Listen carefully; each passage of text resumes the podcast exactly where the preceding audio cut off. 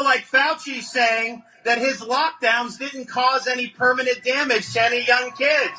I got news for you, it did, and we are going to reap those rewards across the whole country for years and years and years because they treated kids so poorly. And I'm just sick of seeing him. I know he says he's going to retire. Someone needs to grab that little elf and chuck him across the Potomac.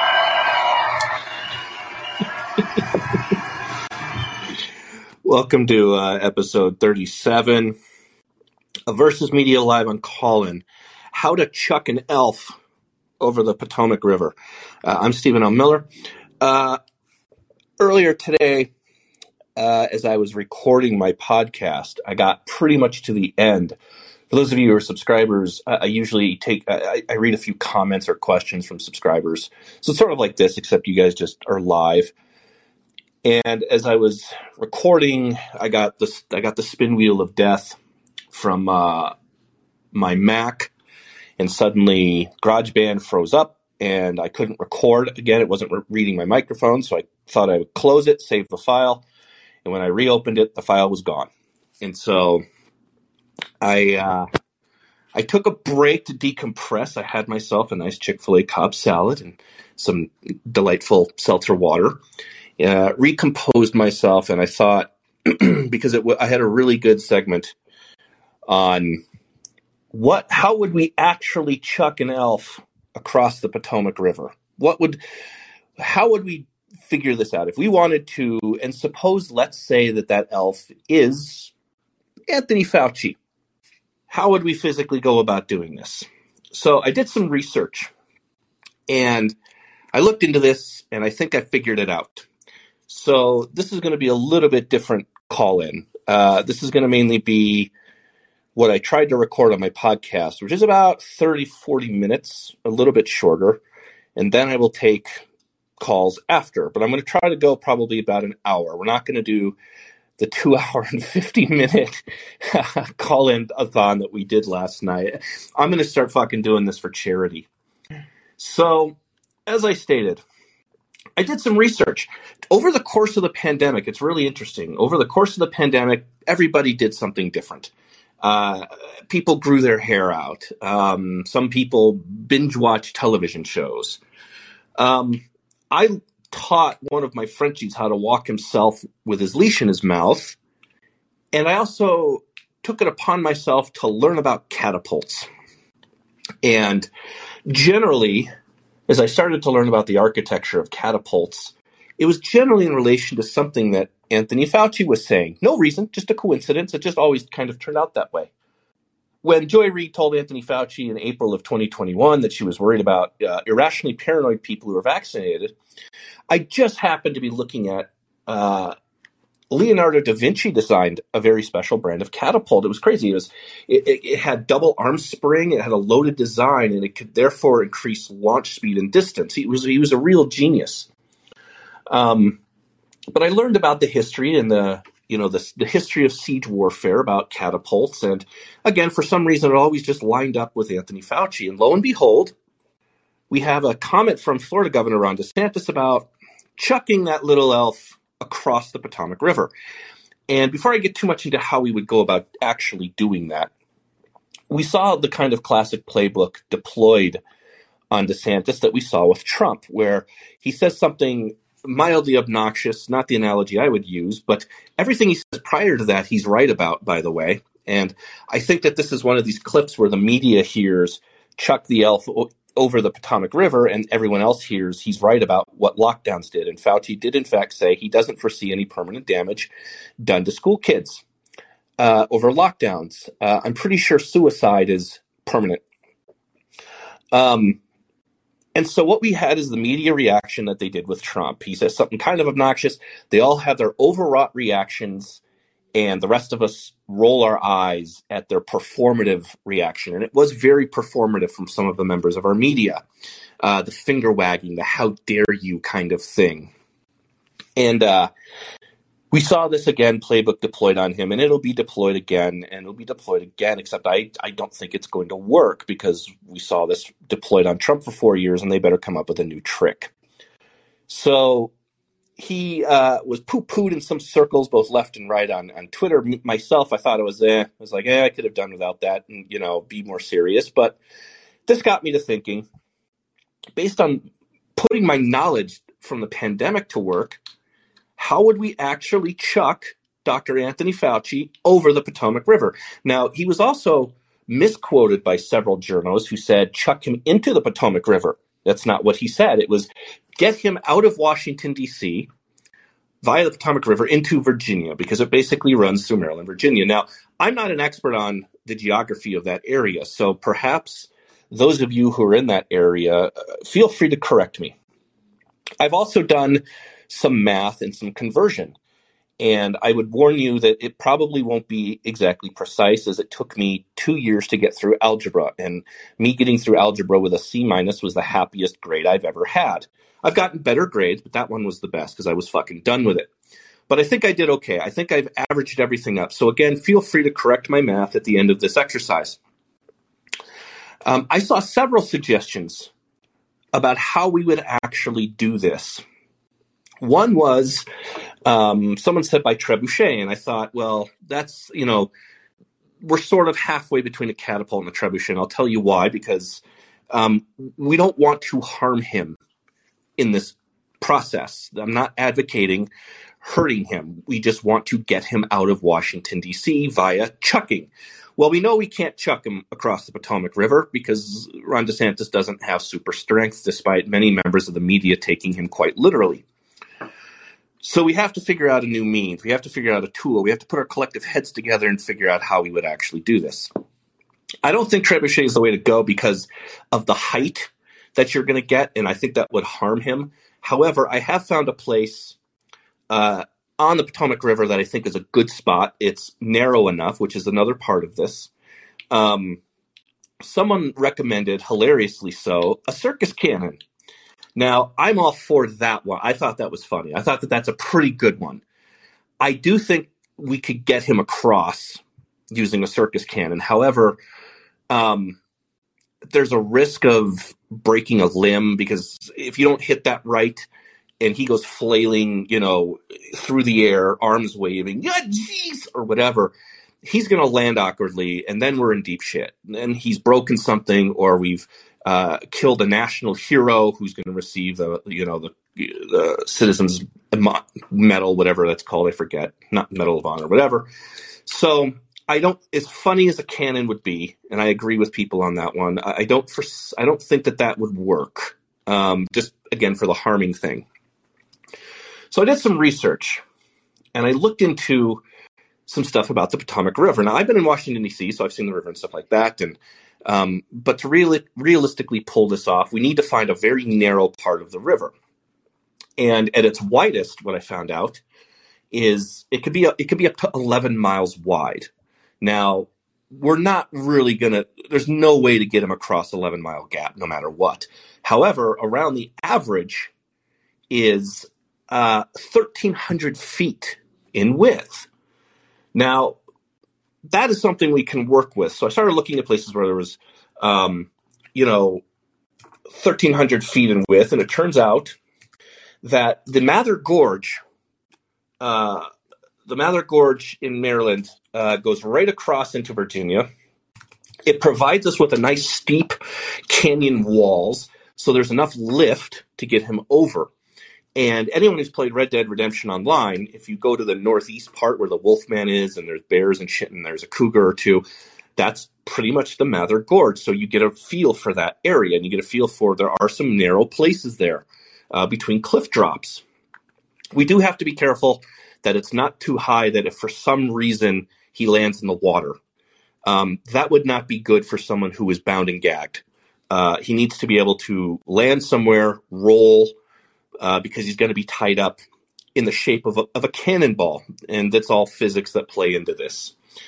So we found a locate. We have our location now. We have the Mather Gorge, and we have a area in there that's about 1,300 feet. So we can work with that. Now the only question becomes, as someone who studied catapults extensively over the course of the pandemic, is what kind of catapult are we going to use? And the reason why we're going to go with catapult here also is simply because um, we learned through history, and especially the Mongols, they used catapults. They weren't the inventor of the catapult. The catapult was actually invented um, basically uh, in Greco-Roman times. Uh, it was it was invented by. Hold on, where's my notes? Uh, it was invented by the first person supposedly ever invented was a person named Elder Dionysius in Greece by about 400 BC, and it remained pretty popular throughout history uh, until about 1550. But it the, the, the technology spread everywhere from Europe to China to the Mongols, and as it turns out, much like Dr. Fauci, the Mongols were one of the first people to utilize mass chemical warfare using a virus and a plague. So this is pretty fitting. Um, the Mongols were the very first people to use a catapult to launch bodies uh, at their enemies, and these bodies were inf- were in fact infected by a plague. So we're already off and running here. We already know this is going to work.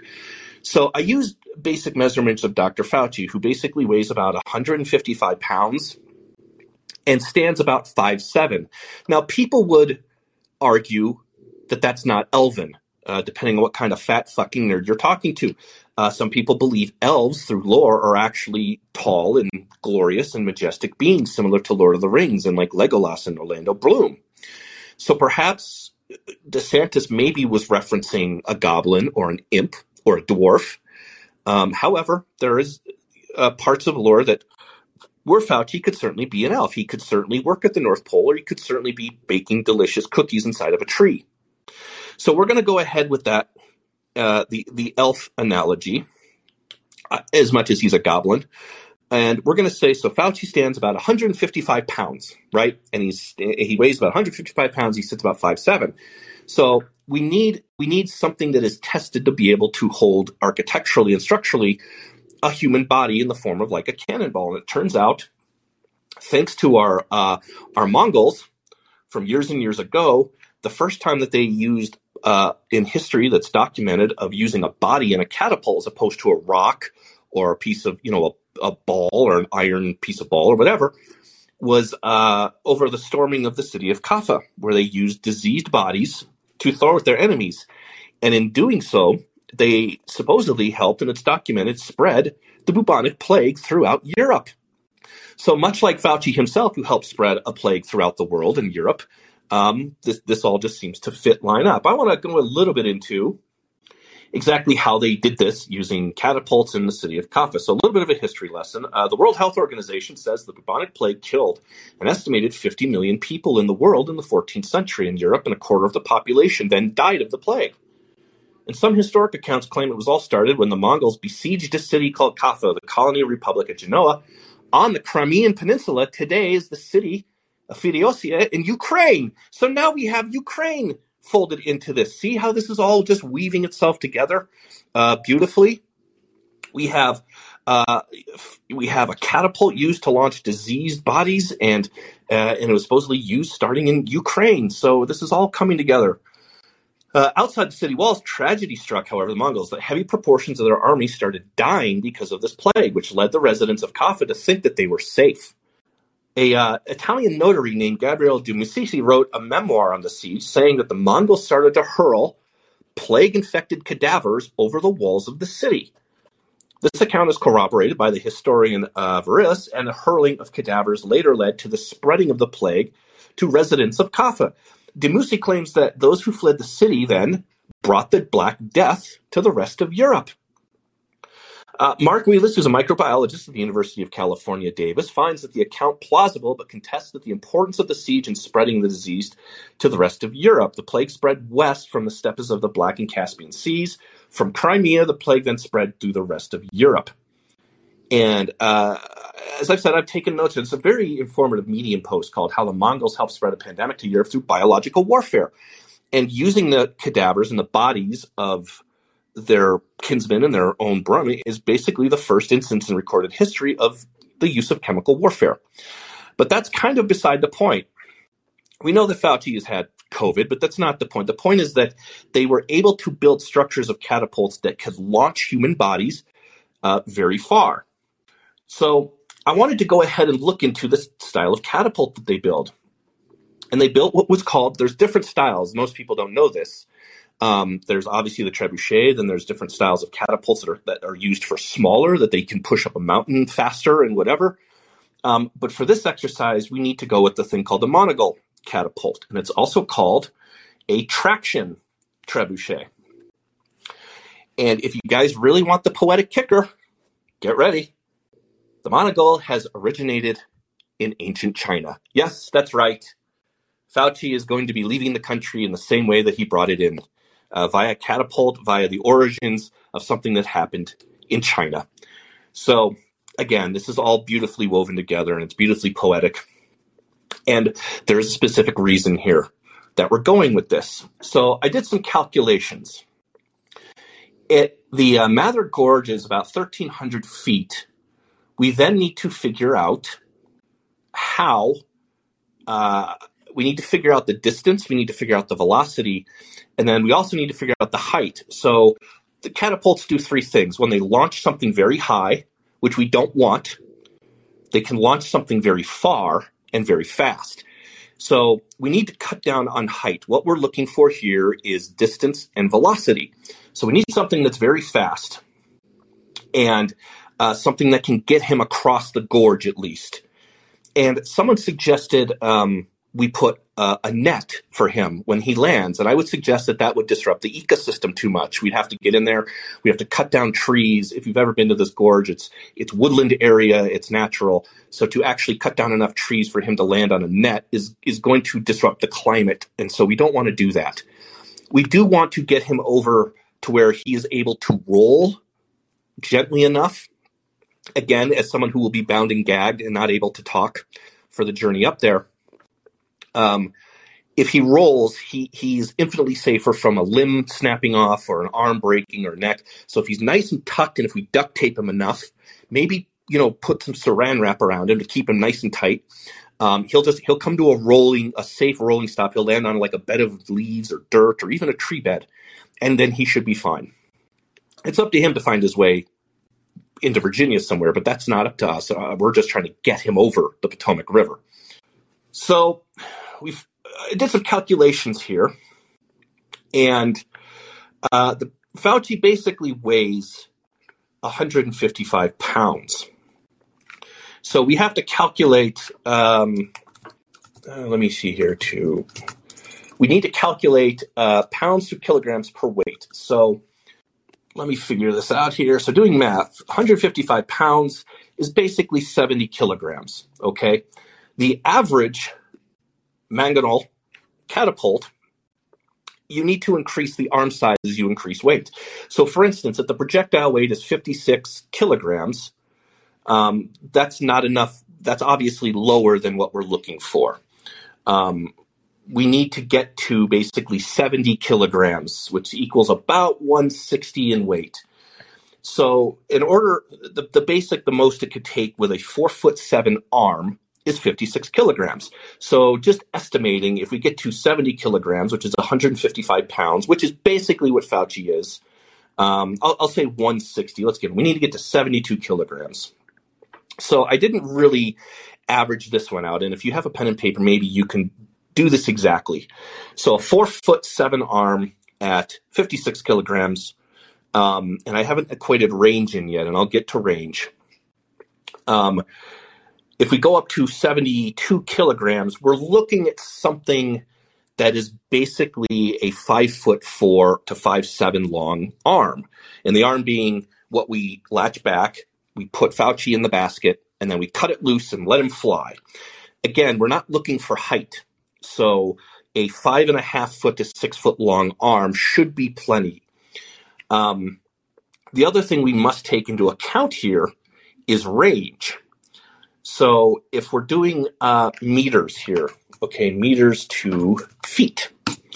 Uh, remember, so the average mangonel uh, catapult uh, would would reach about 78 meters with a projectile weight of 56 kilograms and a four foot long arm.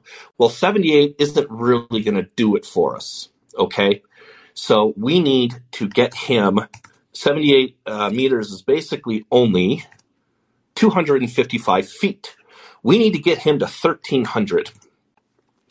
So we need basically a distance of 396 meters to get him over. So that should, however, with the increased distance of the arm, reach to that. Now, here is here is the perfect kicker of why we're using this exact catapult. Is uh, a note that I found was at the siege of Manzikert in 1054, the Seljuks initial, initial siege artillery was countered by the defenders' own, which shot stones at the besieging machine. In response, the Seljuks constructed another uh, catapult requiring 400 men to pull and threw stones weighing 20, 20 kilograms each. A breach was created on the first shot, but the machine was burnt down by the defenders. Now, according to Matthew of Edessa, this machine weighed 3,400 kilograms, caused a number of casualties to the city's defenders. Um, I'm setting you up for something here because now at the siege of Haizhou in 1161, a Mangonel was reported to have had a range of 200 paces, which is over 400 meters. If we input meters to feet, 400 meters equals 1,312 feet. We've done it. We have come up with all of our calculations. 1,312 feet gives us 12 feet to spare. He should get over the part of the Mather Gorge using the Mongol uh, catapult invented in China, just like Fauci's virus, using gain of function from the Wuhan lab. So uh, we figured this all out now. So for anyone who is upset at the idea of chucking an elf over the Potomac River, we have now calculated the exact kind of uh, siege architecture we would need. We've calculated the distance of what we would need, the type of thing that is now proven that works, built in China, which is good um, because everything we have now is made in China anyway. And we're using weaponry that uh, was an, used as a biological weapon by the Mongols and also was used in sieges of Ukraine. So everything has now come together. Everyone can stop freaking out. We have now figured out how to get Anthony Fauci safely out of Washington, D.C. and across the Potomac River, hopefully minimizing any injuries to him. But again, if he's rolled up really tight and if we give him a helmet, this is another thing. Uh, I will give him a helmet. Um, I'm thinking a Washington Nationals batting helmet. Uh, I think that that's appropriate as he got to throw out the first pitch and then sit and witness a baseball game with his mask off while the rest of us were sitting at home in our holes under quarantine. I'm also willing to give him some goggles. Uh, however, I don't think the I think the goggles will do nothing, um, much like our masks. But I am willing, if it if it's going to make him feel better, much like wearing masks is supposed to just make us feel better. They don't do anything. Then I'm willing to give Anthony Fauci a pair of goggles um, to make him feel at least safe and comfortable, um, even though the use of the goggles is completely negligible. So that is how we are going to get Anthony Fauci across the Potomac River. You can thank my extensive knowledge that I learned of catapults uh, while in quarantine because of Dr. Fauci and the long term effects, which we're still trying to figure out, uh, at least on myself. Um, I don't really know, but I did pick up a breath of knowledge that, much like an M. Night Shyamalan film, has come back to help us all in the end. The only other thing is the rotating crew that would need to work with this at the time was 250 people. Uh, I don't think we need that. I think we just need a few people, you know, to make sure it's braced on the hill. And I think I would just open that up to my super followers on Twitter. Uh, those would be the people that would hold the uh, the catapult while Ron DeSantis. No, well, hold on. Ron DeSantis said somebody, not him, because that would look bad. So someone might have to volunteer to pull that lever, let Dr. Fauci fly safely over the Mather Gorge of the Potomac River and into the nice, beautiful, gorgeous wooded lands of Virginia. So we figured this out. Um, that is my bit. Thank you all for at least listening to this. I did not want to re-record this stuff, as you saw. There's information, and some of you might be apt to correct some of it. Um, as I said, I'm not willing to. I'm not, I'm not completely unwilling to be corrected here. Um, but at least now we figured it out. Our national media can stop clutching their pearls. We figured this out to do safely. Uh, if everything works uh, with the uh, physics of it all and the equations of it all, Anthony Fauci will be fine. He will be happy to retire once he makes his way out of the woods with his helmet and his goggles and leave the rest of us in peace. Uh, I'm going to go ahead and do comments callers now for about the next 20, 30 minutes. So give me, if you have a better idea, I'm willing to hear it, but I seriously doubt it at this point. And you better, if you have a better idea of how we can do this, you better bring your design specs uh, because I brought mine.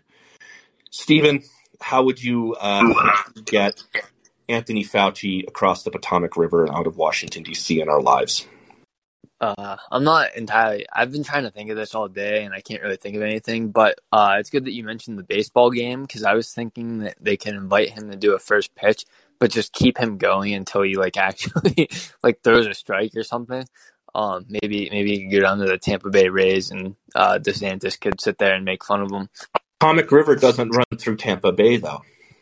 That's we're true. We're trying to Um, get him across the river safely.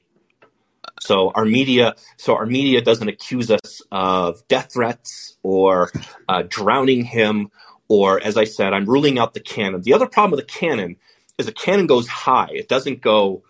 You know, you have to have enough lift with a cannon. So if you like, if you saw Jackass, everyone saw Johnny Knoxville like fly through the cannon and into the river. He hurt himself on that. That wasn't good. So the other the other thing is if he's going to be bound up and tight like a cannonball, and he for some reason we miscalculate the wind or whatever, he lands in the Potomac all wrapped up, bound and gagged. He's going to drown, and that's going to look really bad. You know the So- um, like really tall like slingshot things that you see at like amusement parks. Maybe like shoot them out of one of those. uh, I can't hear what's going on. You mean the uh, so the slingshots in the parks where they put you in like the body harness and then they pull you back and they fire you? Yeah. Those things really aren't calculated though. We need to. Oh, it's it's not We- safe at all. yeah, I mean. I mean, maybe we could have a parachute on it or something, but even then, that might not open in time. So that's difficult. Maybe I mean that could be something where, like, let's for instance say we couldn't get up to the gorge. We just had to do it like right at the Lincoln Memorial or wherever with fireworks and the whole bit. Maybe then, if we had to get them across like a ten mile stretch of the Potomac River, maybe you use something like that. Um, somebody also suggested a hot air balloon, and but my thing is, is I, I just don't have fucking time for that. He, I mean, to get him into the hot air balloon, to take off, to use the trajectory of the hot air balloon to cross the river, and then to bring it down, you're looking at hours. And I don't want to give him a joyride. I just want to get him over there as safe and as fast as humanly possible and out of our lives. Thank you for your time, Steven. Thanks, Steven. Matt, do you have any other suggestions, or are you on board with this plan? Uh, maybe just give him an mRNA vaccine and call it a day. That might do the trick. How, how does how does that But get him out I- of DC and across the Potomac? Oh, I thought you were just trying to talk about getting rid of him like altogether. Oh no, no, no, Whoops. NSA. Whoops. We're not trying to do that. NSA, FBI, uh, who Yeah, apparently this monitors our fa- who apparently monitors Facebook now that we just learned briefly before coming on. Um, no, no, no. We're just we're just trying to get him across the Potomac River safely. We're not trying to like murder him. Like I said, I don't want to drown him. That's why we have to pick uh, the narrowest part that fits. And like I said, if we have all the calculations of the mon- of the monocle catapult, uh, which is even documented, historically documented, to at one point getting uh, somebody 400 or launching a projectile at 400 meters, which equals 1,300 feet, which is exactly the narrowest point, or the average narrowest point of the Potomac River. It's just it's all poetic and it's all beautiful. Yeah, I I hover right at moron level, so I'll let you figure this one out. Um, one one comment that I was would have left in your podcast today is: Are you and I secretly hoping that this website that that hastily thrown together, I'm assuming, to collect all this data for people that want to get this debt cancellation? I'm assuming um, that the Chinese and Russians are going to try to hack it, and the unintended consequence of this is going to be a big breach of data and hacking of millions of people's financial information and social security numbers. Uh, I said last night. huh, Stephen? I, I think I said last night that I actually think the point of this website is to just harvest email addresses. Um, For the when you go in and you put your uh, you put your information in, and I guess that they're using it. I haven't looked at it. A couple of people who called in last night said they are going to look at it and possibly try to use it. So I think um, I think that it's mainly it'll do that, of course. But you're crazy if you don't think that the White House is using it to capture email addresses for DNC mailing lists. Yeah, and you're crazy if you don't think the Russians and the Chinese aren't either, especially if there's financial information flowing through there. So I mean, they don't already have have, that- every. I mean, the Russia, especially China, would probably just look at that and say, you know, we don't need email, ha ha ha, because they have everything via TikTok now anyway. So they have your face data, they have your, you know, unique fingerprint from your touch screen, they have your apps, they have your banking information. So I don't even know if they need to hack this information for student loan stuff. But I mean, I'm sure they'll just throw it on the stack of things that they'll eventually use over us when we start launching nukes at each other. yeah, I just I'm like fingers crossed, like this because this is going to happen. Hopefully, it backfires in some way. I don't want people like your callers to have their information leaked, but it it couldn't hurt for just the comedy of it. Uh, it wouldn't shock me because there is certainly going to be a lot of comedy that comes out of this website and out of this executive order. And uh, we certainly won't realize the full breadth of how funny it's going to be until election night. No, we won't. I'll I'll talk to you, brother. Have a good night. Opie, do you have any comments on any other easier ways to get Anthony Fauci across the Potomac River?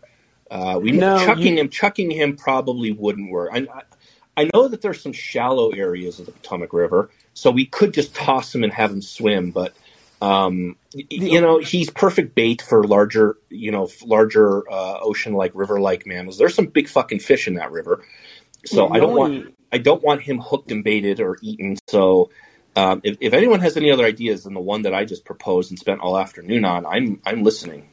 The only response I have to your your your math on it is that as um, someone over six foot, I've noticed that every man under five foot adds about four or five inches to their height, so he's probably like five two instead of five seven. So that may you may need to adjust your math there just on that. So that would so let's say he's five two, which I'm fully willing to I'm fully willing to uh, stipulate. So if he's five two, he probably still I mean he could be 155 pounds, but he that would be more weight. He's a pretty lean guy. Like he looks like a. I'm guessing he's really like one thirty. So if he's 130, then we just we do we do have to take out uh, we do have to take out weight. So hold on. So we're doing uh, pounds to kilograms. So I don't know this conversion off the top of my head. So if we're doing that, so if we're doing 130, then that's only 58 kilograms. So that kind of that puts us roughly right in the range of 56 kilograms. So we would really only pretty much need a four foot, I'm calculating this four foot inch, probably a five flat arm for distance. And the range we would just keep the same. Keep, according to what I'm looking at here with catapults and ranges, it would still just be 78 meters. So um, that could keep us, let me see here, 78 meters. So two, that's still not going to get us across. That's still only basically 255 feet. We need to get to 1,300 feet. Um, so I don't know. We we probably still have to c- calculate a longer arm, and maybe if we got maybe in order to get him to the weight, we put some like weights around him, like make him hold some barbells or some kettlebells or something uh, on, the way, just so the weight balances and he makes sure he gets over there. Uh, because yeah, with these calculations, he's going to fall real short. Uh, pardon the pun. Yeah. So um, but yeah, there's there's ways to do it. Maybe we make him just hold a couple rolls of quarters or something. Um, Yeah, uh, or just just, one- like I said, tape a couple of kettlebells to his hands and, and let him fly. You know, uh, speaking of other oddly shaped gangly men, I'm not sure if you saw Blake Masters' ad today, Stephen. I want to get your thoughts on the right seemingly smartly kind of sending around, just on the topic of abortion, the European model, the six to 15 week. Yeah, yeah. Method, I, um, then he's sitting with his kids. His pivot's been pretty incredible. My first thought with that ad is uh, Disney's going to have it removed because he's flying around with a Tie Fighter in his hand. yes.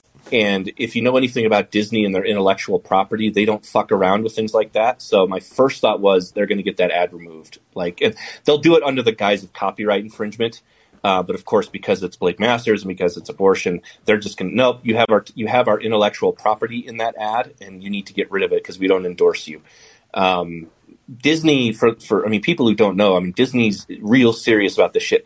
They sued a daycare center in Florida uh, because the daycare center painted Disney characters on the walls, and this happened kind of way back in the '90s. Like they used, they basically painted Disney characters on the wall without licensing them, and this was an this was a daycare center, and Disney like brought the full weight of their lawyers, uh, corporate lawyers, down on top of this daycare center to to get rid of the characters. So that was my first thought. If you can tell where my fucking head has been all day. Um, my second thought is I think that that's interesting that, you know, if you say the European model, like this is more extreme than even Europe, you do that because Dem- Democrats and especially like the Bernie Sanders wing love to point to Europe for their standards. They point there for, you know, happiness of living and, and college tuition and free college and all this stuff. And we saw the funniest thing is when like people like Brian Karem and journalists put out that cartoon of the Statue of Liberty going back to France Yeah. after Dobbs, and these are people who clearly don't understand or had no knowledge about France's abortion laws. So I do think it's clever. I think they need to do it more like, say, in debates. I think that that's where it's more effective, where you can get Kelly to say, "You do you support unlimited abortion up to the crowning of the skull? Yes or no?" And let him hem and haw and say, "No, I support." You know, European. You say, "Well, what you want is more extreme than what's in Europe," and, and you cite what it is in Europe, and you put them on the spot. So, I think it's effective in an ad. I think it's more effective if it's done on the spot. Yeah. Well, uh, thanks, Stephen. Uh, I'll, I'll let Andrew come on. Okay, thanks, Opie.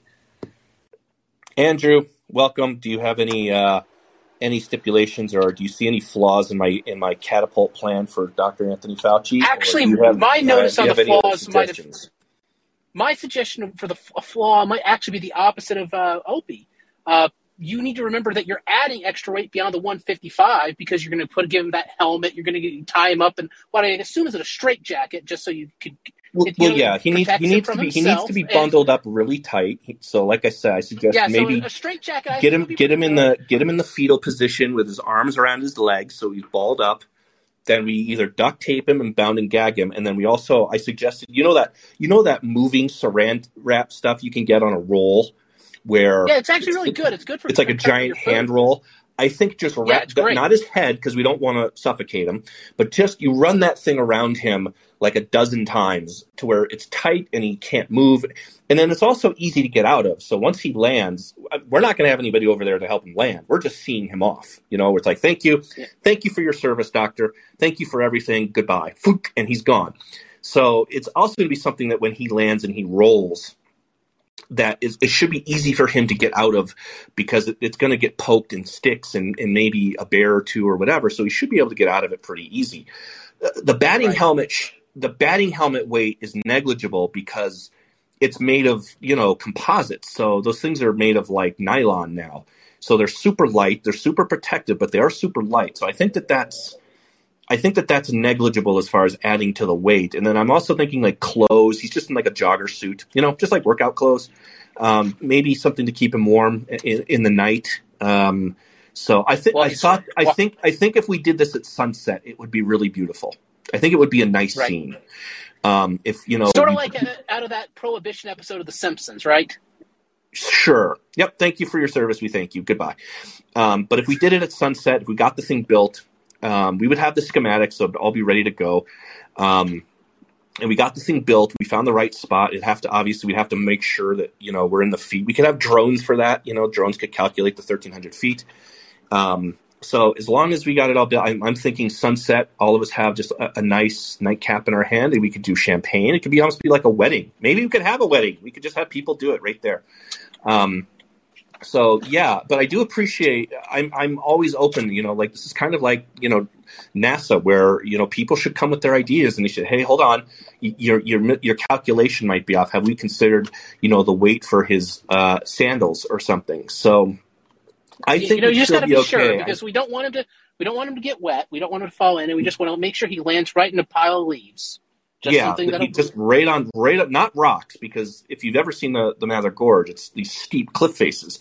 But if you just go like a few yards, and like I said, if if we can get him to thirteen twelve, which is what I calculated using this particular device, uh, that should that that twelve feet should give him enough of a bedding. And we obviously, if we do it on a windy day, where the wind is at, is at his back, kind of like if we were kicking a field goal, um, it should push him even further. So yeah, we don't want him to hit the side of the cliff face, and I'm, we're not going to be way up there. These these cliff faces are only you know they're tall. You probably don't want to jump off of them, um, but they're not like so extremely mountain tall to where if he hits, he's going to instantly die. So you want to pick somewhere that's narrow. It's a little bit tall just because you want the lift. I'm not asking to put him up on a giant, you know, Last of the Mohican style cliff face here. Right. Um, that, that's just just that's something that's enough of enough of a way off the ground to where the the wind beneath him can carry him just a little bit more. So Right. Uh, but my other thing is, how hard is it to to not make Marjorie Taylor Greene actually look mildly sympathetic in your conversation? How has the White House actually managed to screw up that badly? um I, I quite because I was preparing and I was doing my podcast today and then I was seething with my, my own rage over the technical problems with the podcast that costed me, you know, two hours of recording. Uh, I saw that she had been swatted twice, and I do think it's I do think it's fair to take her with a grain of salt when she says that. I'm the first person. I'm like, all right, we need to see police report, you know. And then it turns out that they had like a computerized voice who took credit for it because they're with a thing called Kiwi Farms, who is trans, whatever. And even then, I'm kind of like, okay, it's a ro- it's a robo voice, so anybody can fake that. Um, and then, of course, now we have the latest instance of this White House proving that they are 100% governed by resistance Twitter. As we saw with this comparison of PPP loans, uh, comparison to relieving of student debt. Um, I, I went more into that as well a little bit on my podcast today. I'm going to do that part tomorrow. I'm going to I'm going to redo that part tomorrow when I wake up and I'm a little bit refreshed. Um, I, I don't understand what the White House thinks that they are doing here. Uh, I, I think that this is they're deflecting, especially in the wake of the Washington Post editorial board coming out and going, "You're nuts for doing this." Um, for what people who don't know, the White House went on a Twitter thread naming everyone who took PPP loans that are being critical of forgiving student debt. That includes Congress members and includes just political opponents, etc. And I'm quite haven't gotten to the bottom of the rage that I'm that I'm feeling around this. And I go into it a little bit more with the justification that this White House is using to do this. And Jacqui, and I'm going to be writing about this at Examiner, but Jacqui Heinrich hit it today. Either we're in a COVID emergency uh, where we cannot lift Title 42, which the administration argued in court. We're not. We're no longer in a COVID emergency, so open up the border, basically. I think that that's going to be the standing to get this thing thrown out and blocked. Because if the administration itself has already argued in court in front of a judge that we're not an emergency, and the justification for the, for relieving student debt is that we're still in a COVID emergency, they can pretty much literally justify anything under the guise of we're in a COVID emergency. So you have this president teetering real close to Emperor Palpatine territory here uh, by using emergency powers granted to him by the Congress that he's using that have nothing to do with an emergency. And so this idea that you're now going to go after people for taking out a PPP loan, which is not a student loan, we were people took that out to keep their businesses alive. They took that out to pay employees. Um, and, and, as I said on Twitter just before I came on here, I said, so you're saying that the government forces my business to close, and I have to take a PPP loan then to pay my employees during that time, and then later that same government will put me in a database and use it to attack me? I don't think the White House thought this out very much. And if I'm the GOP, I am tying this around every single fucking Senate candidate's neck right now. I'm going up to Tim Ryan and I'm saying, Tim, do you agree that with the White House attacking people who had to take out a PPP loan? And uh, now you have the the White House, which Biden signed an extension of in April of 2021. He's now attacking people over having to take a loan because the government forced their business to close. This is not the same as voluntarily taking out a student loan, but I wouldn't even do that. I would go up to John Fetterman and I would say, "Do you agree with attacking people over being forced to take a PPP loan because of the federal government?" And then let him answer like, "Put on Ritz and stomping his foot, and see where that gets him in the election. I don't think that they thought this out. I'm kind of with Charles Cooke on this, where I see people outraged, and yeah, it's an outrage. Um, I hope everyone's enjoying the norms that we just returned to. Um, but I don't think that this is going to go the way the White House intended. And I can tell you that because I posted that tweet 50 minutes ago and it's already over 2,000 likes. It, it so just, not- it just so ignorant, but I'll let you get back and talk to the rest of the guys before the end of the, the call. You have a great day. Thanks, Andrew. Uh, this is this is going to be great. We have two callers left, Ian and Jenny, and then we're going to wrap it up. As I said, this is this was going to be more of a traditional hour long podcast. Um, so, but I, will take comments obviously like I do on the other podcast. And uh, Ian, uh, do you see any flaws in my flaw-proof uh, plan to get Fauci over the Potomac River safely, and uh, or do you have a plan of your own? Well, I think it's actually a very good plan. I need to I need to design build out a, a free body diagram to make sure that all of your math is is spot on, or the technical term. I think it's pretty close. I, I, double checked it. Like I, I don't have the math mathematical wherewithal to convert, you know, and I'm not autistic enough to convert pounds to uh, kilograms in my head or feet to meters in my head. I'm sorry, I, I'm not that advanced, but I did use Google's calculator to kind of make sure everything was set. And as I was researching the different kinds of catapults, which I said I, I, started doing during the pandemic when Fauci was saying things like, no, you can't have a wedding, or you can, no, you cannot go to your funeral. Um, so I thought it's it's great that we get to put this knowledge to, to work. I'm happy that I stored it for a reason. Um, so, but you're fully, I'm fully willing for people to make double check because I don't want him hurt. I, I, we're just getting, we're just chucking him across the river, as Governor DeSantis said, and I don't want anyone in the media to think that you know this is a death threat or we're going, we're here to hurt him. Uh, we're here to make sure that he gets chucked across the river safely and properly. Well, it's like the old, uh, the old saying: "It's not the fall that kills you; it's the sudden stop at the end." With a big concern is uh, diffusing the the momentum at the end, not necessarily the actual process of getting him across. Yeah, so that's why we don't want too much height because obviously if we go too high and he comes down fast, he's going to come down with velocity.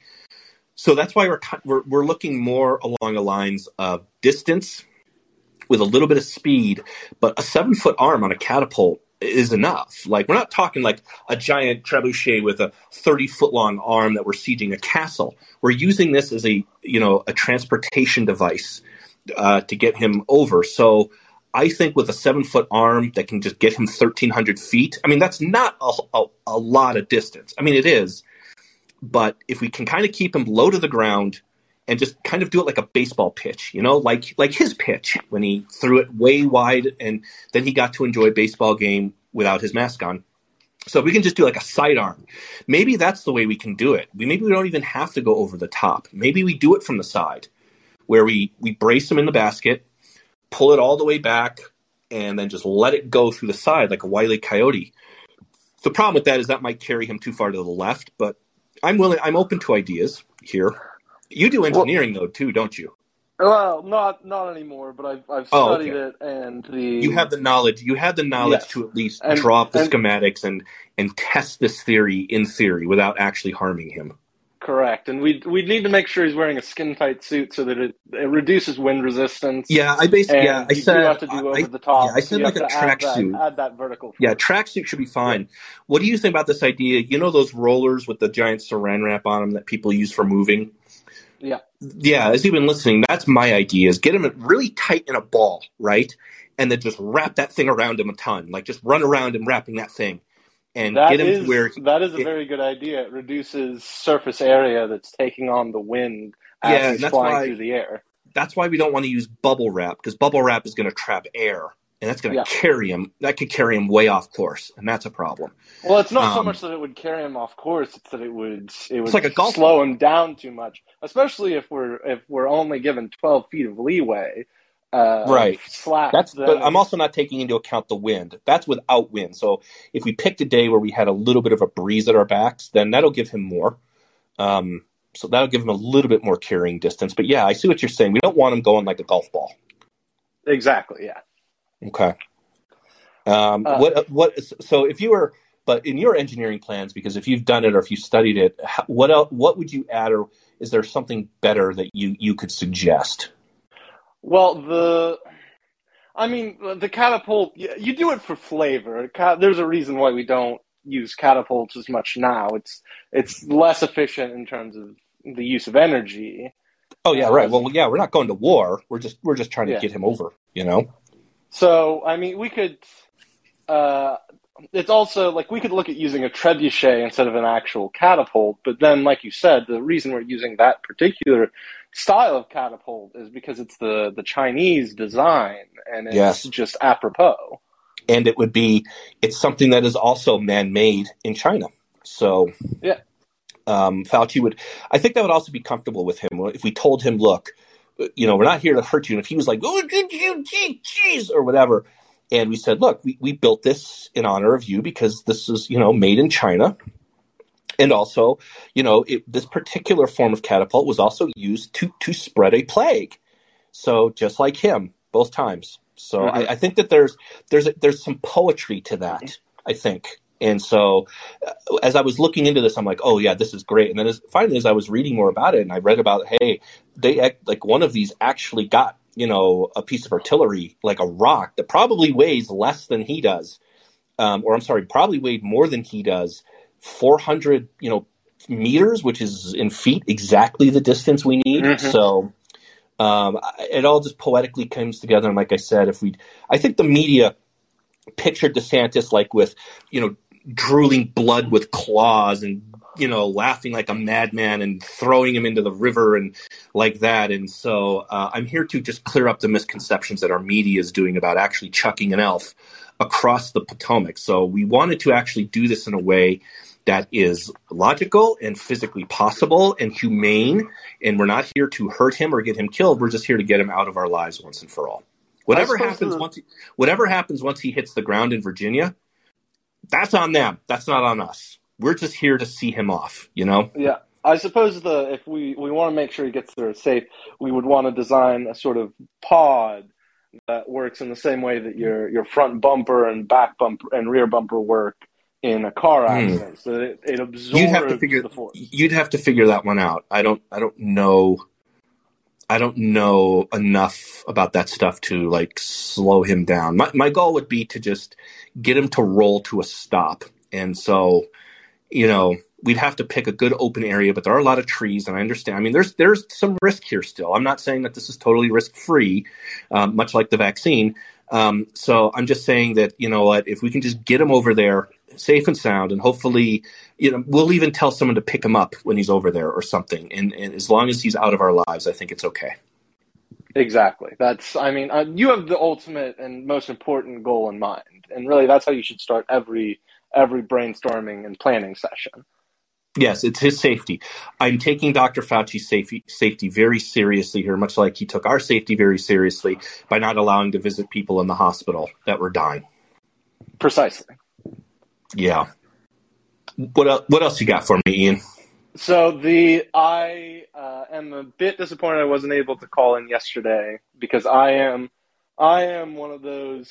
You know we went for like two, three hours, right? You had your chance. Yeah, I'll be honest. I didn't check in because I thought that it was I. It was like ten thirty, and I was He's like, oh, still he's fucking probably- going. What the? he's probably fuck? by now. This guy not have any friends? What the hell? Yeah, it's, because time flies so fast. Like already, like we've already been here an hour, and it's just been like whatever. But um, I didn't want to cut told- anybody off, and so afternoon. everybody. I ended up with like 17 callers in line, and I'm like, yeah, I guess I should have split this one into two, but I took everyone. So I pulled it up this this afternoon. I'm like, Jesus Christ, he went for three hours. yeah, I don't edit Uh, those down. I mean, I know people on call and edit out people, and they edit it down for you know content and stuff. and that kind of goes against why I do this. I do this to hear from people, and I don't want to, you know, even if some someone's maybe not as interesting to the room or whatever like that. Um, I just I just believe in kind of leaving them in there, and then they can take the podcast and send it off because these are all public. These are all be published. This one's going to be a fun one to get clipped.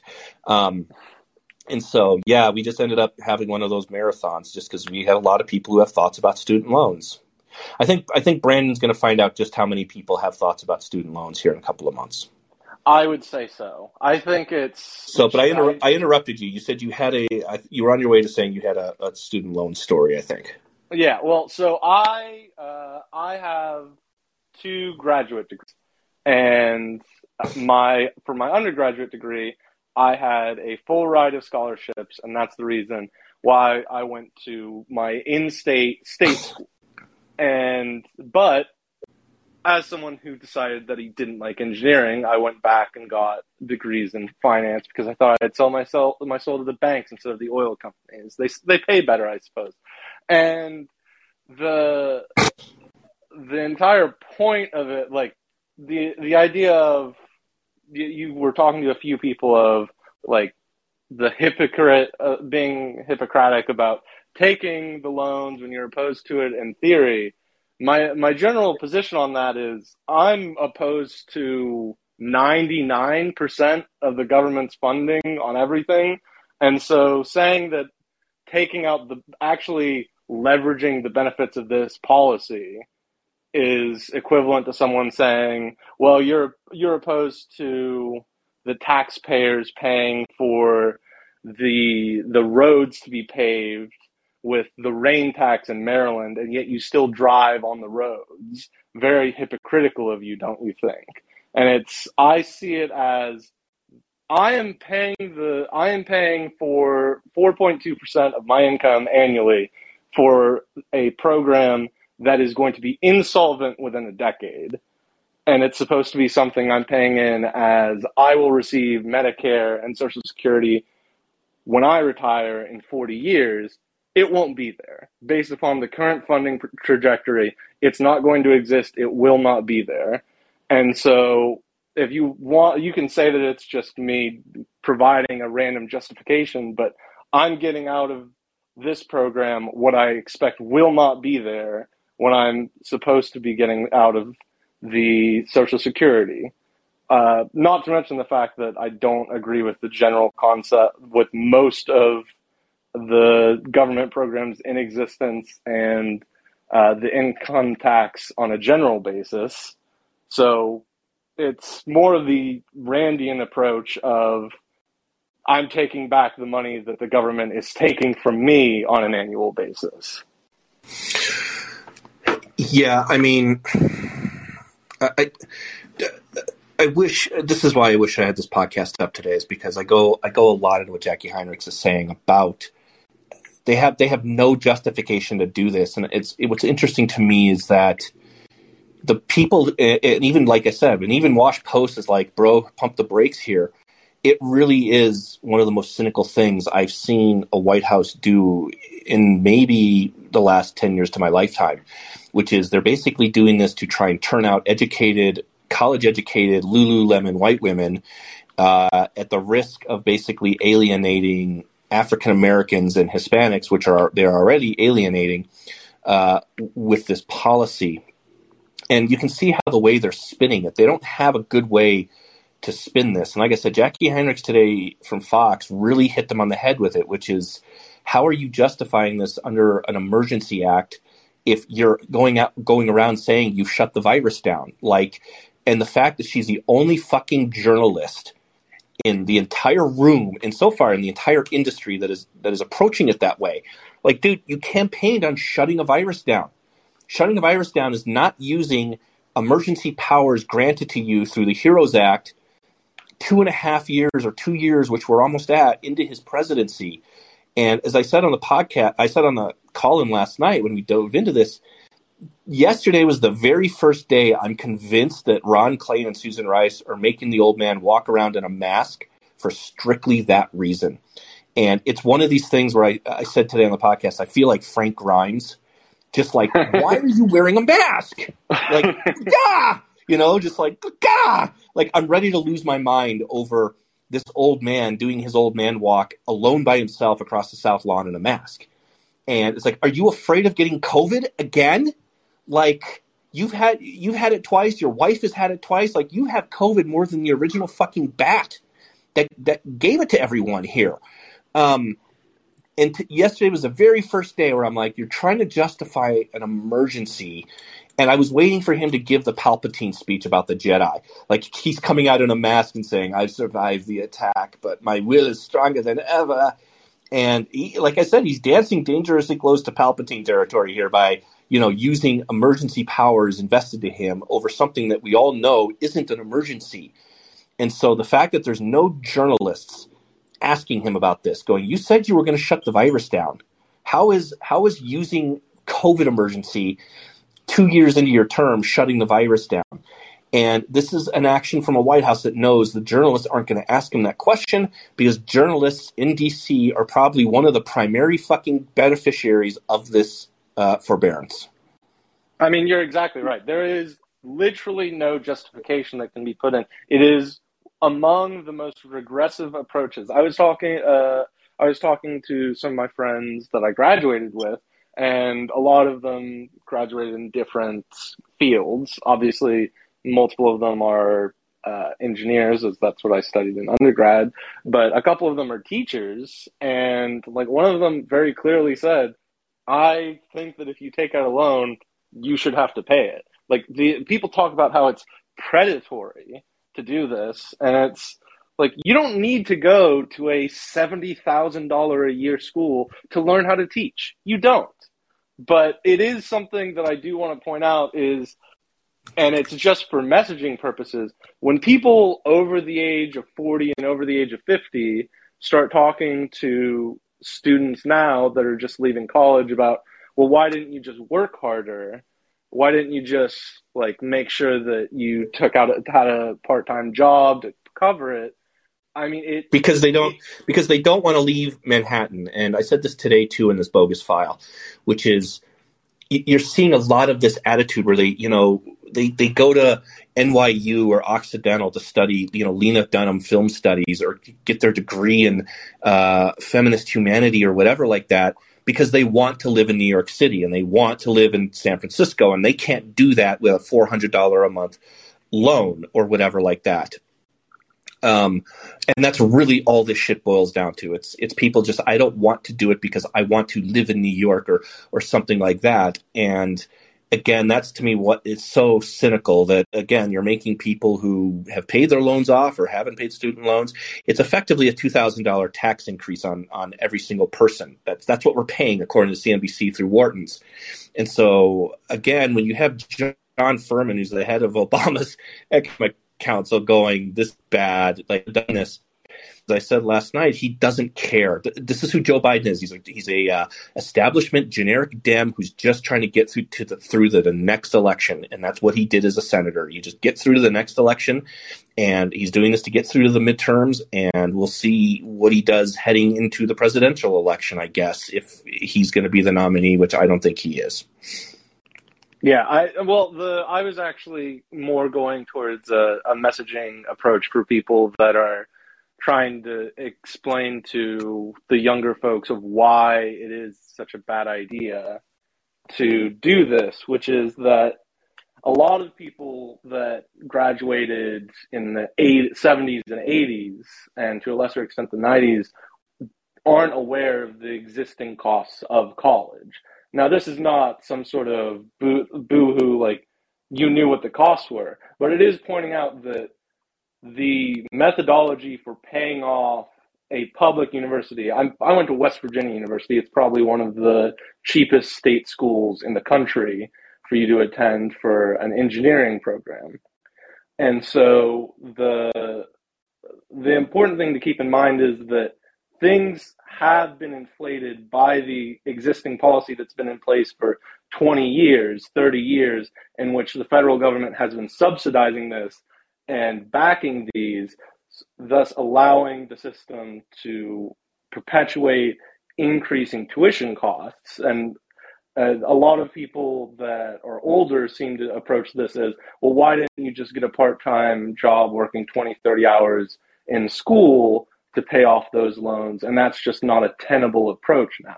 Now, that's not saying people should get their loans forgiven, but it, when you approach it in that way, and that's how you start the discussion. A lot of the younger folks who the cheapest option they had was fifteen thousand dollars a year, twenty thousand dollars a year to get an engineering degree, a lot of them will tune you out from the outset because you come off as someone who is not familiar with, with what the current situation is. Right, but this doesn't fix any of that. Is the problem?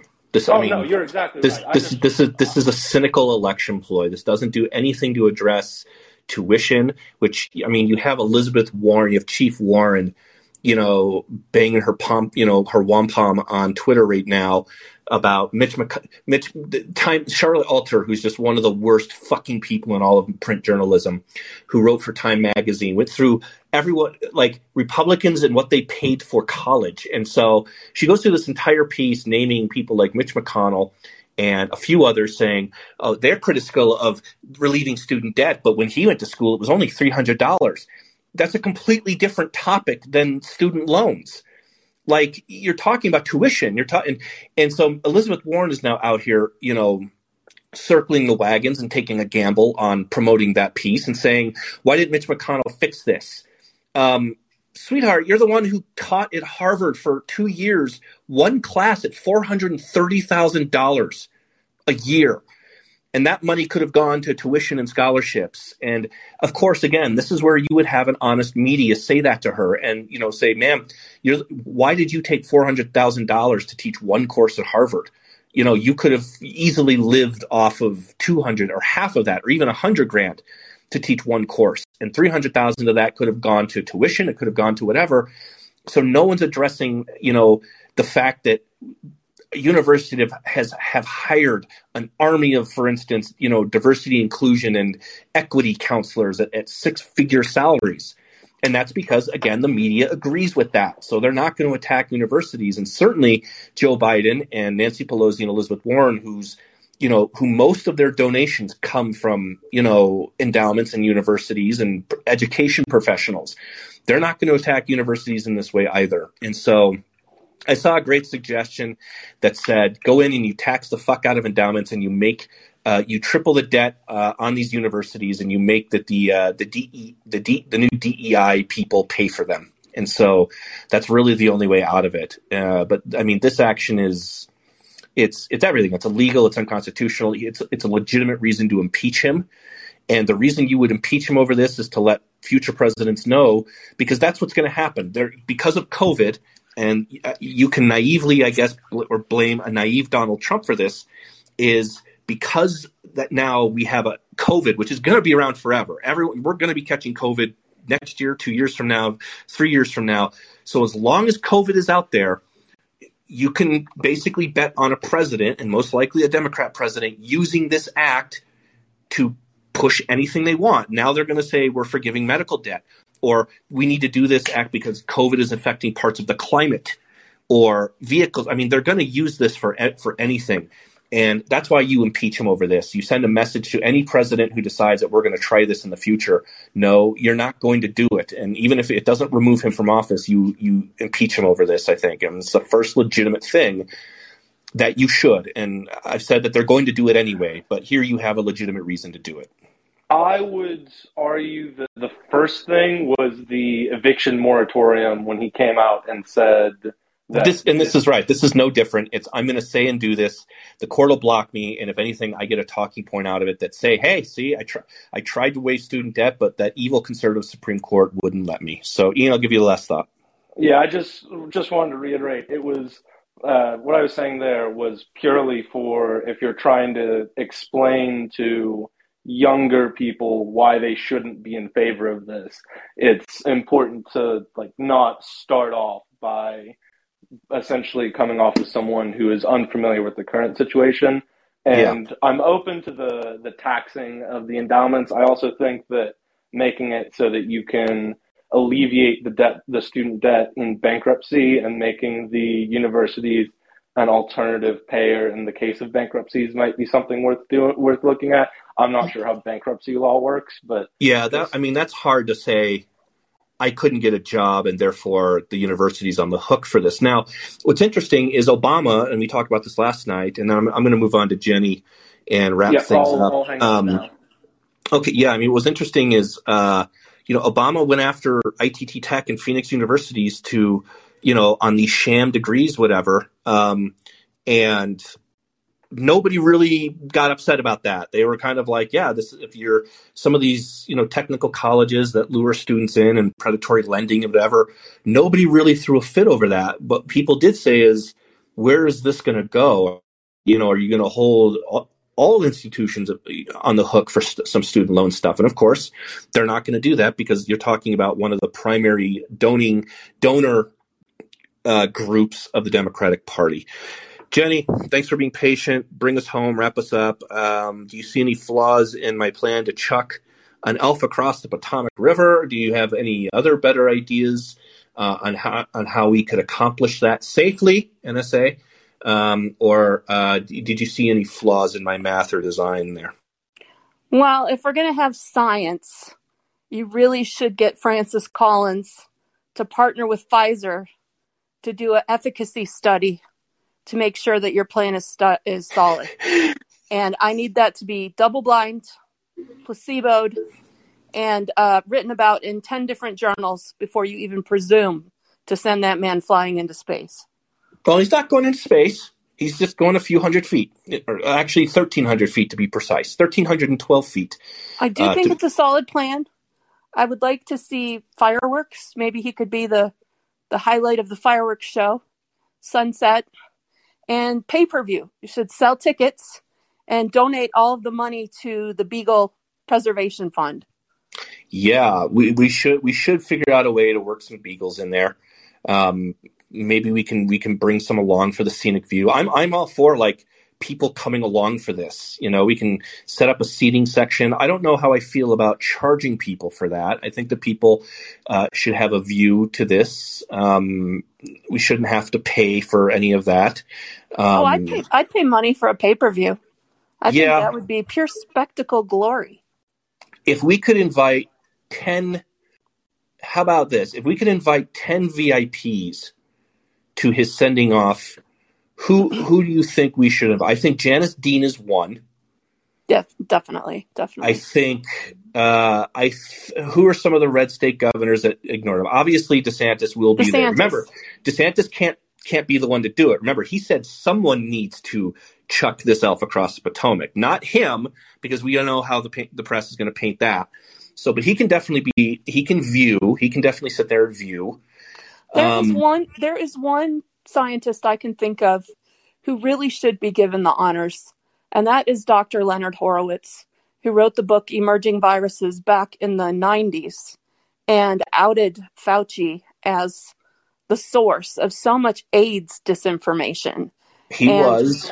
Yeah, I mean, what, what's so funny? I mean, as someone who you know, I, I I have to pay attention to the news, and then when the pandemic hit, it took up all of our lives. I didn't. I knew who he was, but I didn't like know who he was, if that makes sense. So he, becomes this kind of main character in our lives. And then is is someone who again is forced to listen to him and and as I said, I, I had nothing against. I don't think most people had anything against Fauci when um, when he arrived on the scene. I think it was very much okay. He's the head of the NIAID. We should listen to him. He's a, he's a virologist. He's an expert on the stuff. And then about four three to four months in, and I get that there was a MAGA contingent who didn't like him because you had a media that was pitting him against Trump.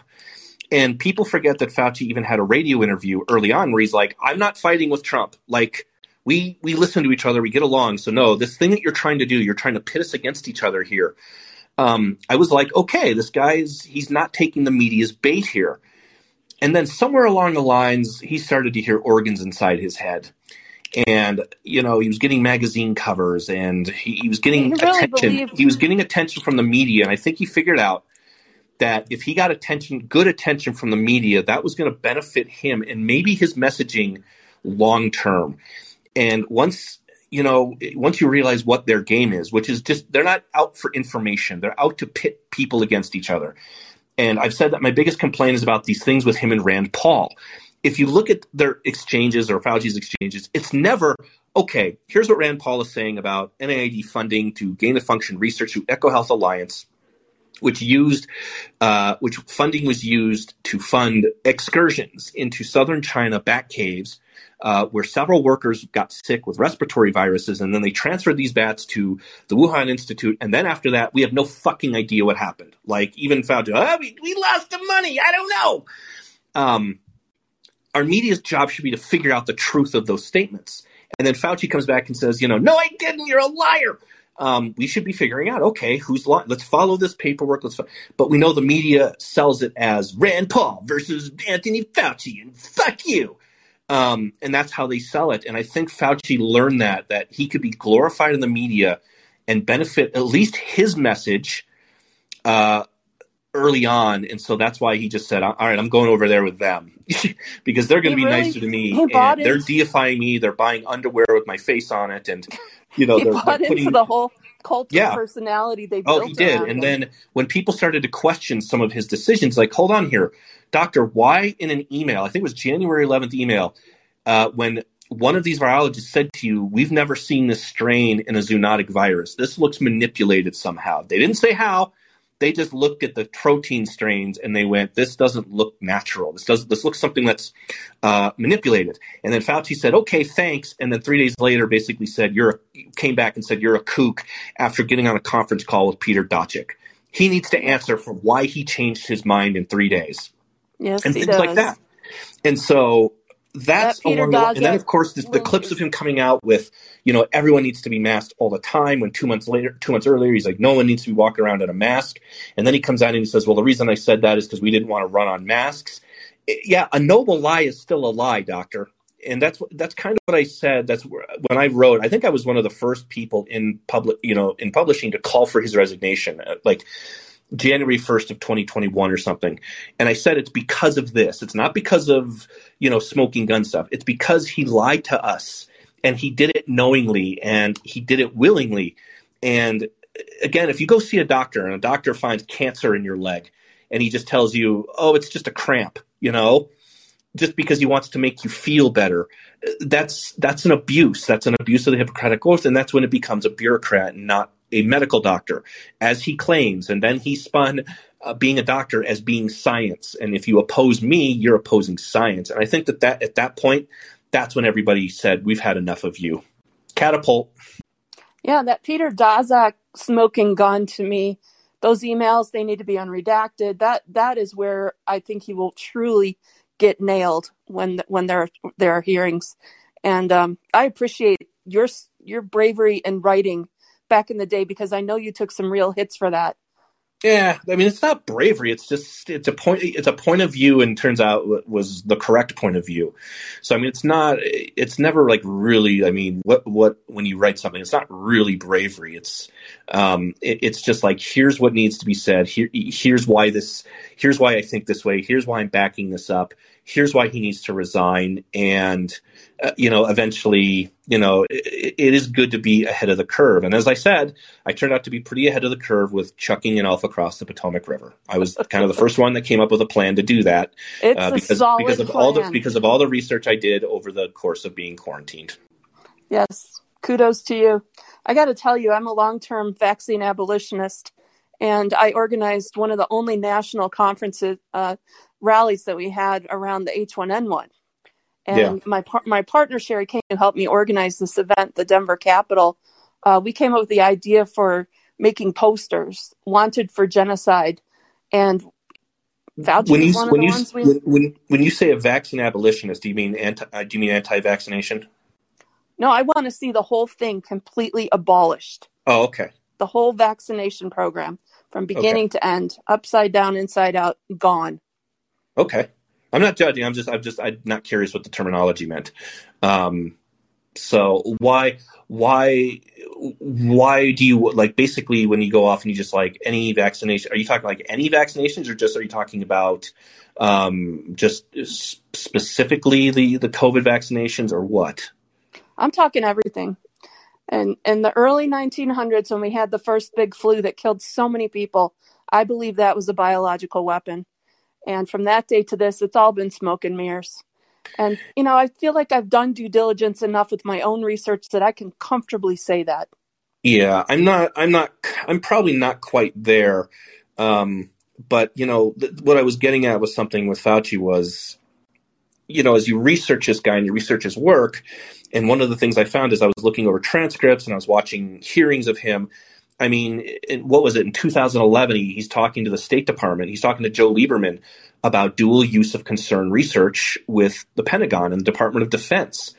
And that one made my ears perk up because Yep. we hadn't heard at the time of gain of function. I mean, that's the thing is there, there's a difference between like the scientific need of gain of function, which the, the standing of it, if, if you want to, if you want to put them into the honest scientific category, gain of function is basically a manipulation of virus proteins to come up with um, a- vaccine or a cure should you know these viruses jump from species or jump from uh, or be used for chemical warfare or whatever and we're ready to go with a vaccine.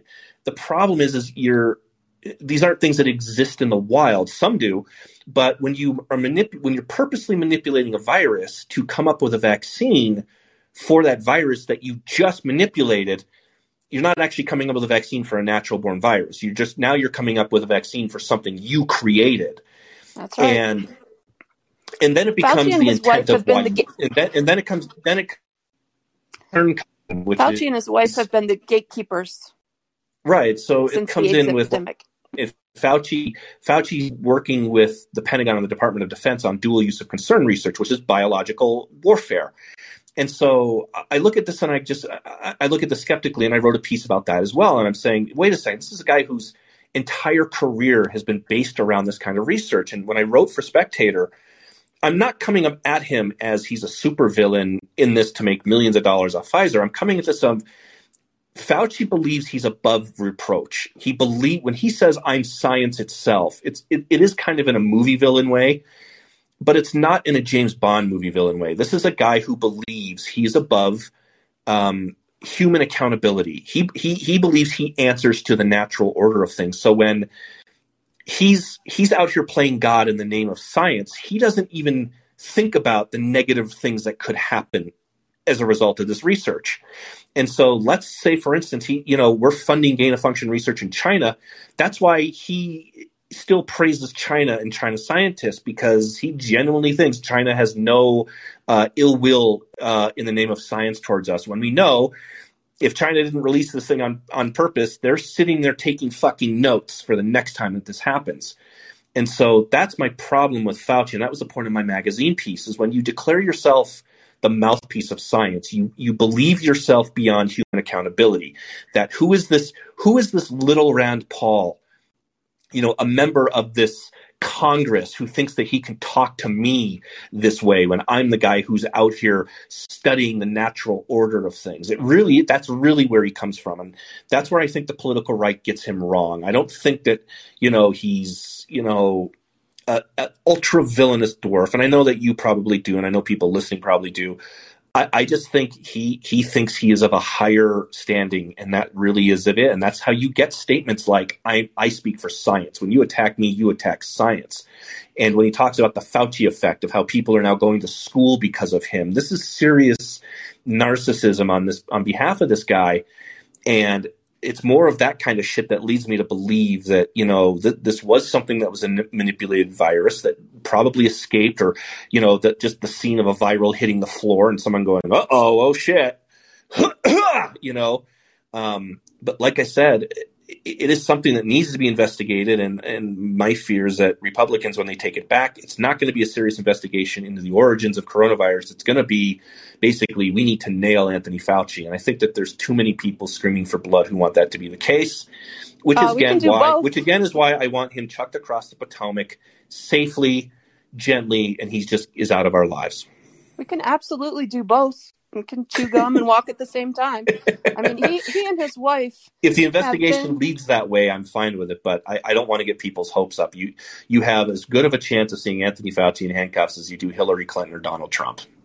Well, I I make movies. I make parody movies every day, news events, memes, and the the video I made yesterday got me banned from YouTube, and I'd already had oh. two two strikes, and I just called it Fauci the Elf, and I, I shared all the memes around that, but then I shared some more serious content, and you know I like to use these clips from the past that share the facts. And so um, I have it on my Substack and I put it in your chat, the, the link to it if anybody wants to Okay. see the video Sure. that got me banned from YouTube again Yeah, that's content. yeah, that's Um, why you know instead of you know instead of just uh, cartoons of chucking him into the river or whatever, we need to be very practical on how we can really actually achieve this. And if we use science, like you said, and physics and uh, the natural uh, sciences uh, of of how to actually do this, it would be hard pressed to ban us from even suggesting it. So well, that's my, why we're talking about point, safety measures, safety precautions. He can have a helmet, he can have goggles, um, and we're going to do this. You know, like I said, we're, we're not going to just throw him in the river like Ron DeSantis eating a child style. We're gonna we're gonna figure out a way and plan this and do this safely and humanely. my point in sharing that story is that just in case anybody's still under the illusion that with the CDC backtracking, flipping everything on its head last week meant that that was going to make things better for those of us making this type of content, they're still saying this is misinformation.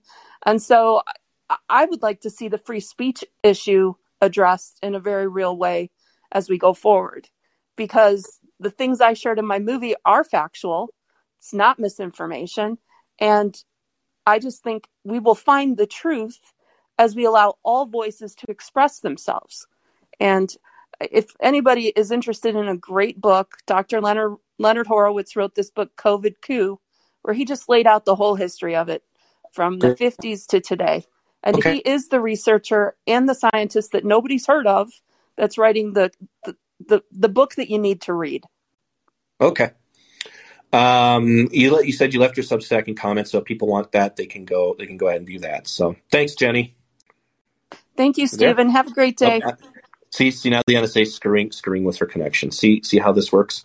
Um, I'm going to go ahead and wrap things up. So again, I, I know I removed a couple of you from the queue, but I wanted this to kind of be shorter and sweeter. We still went at like an hour and a half.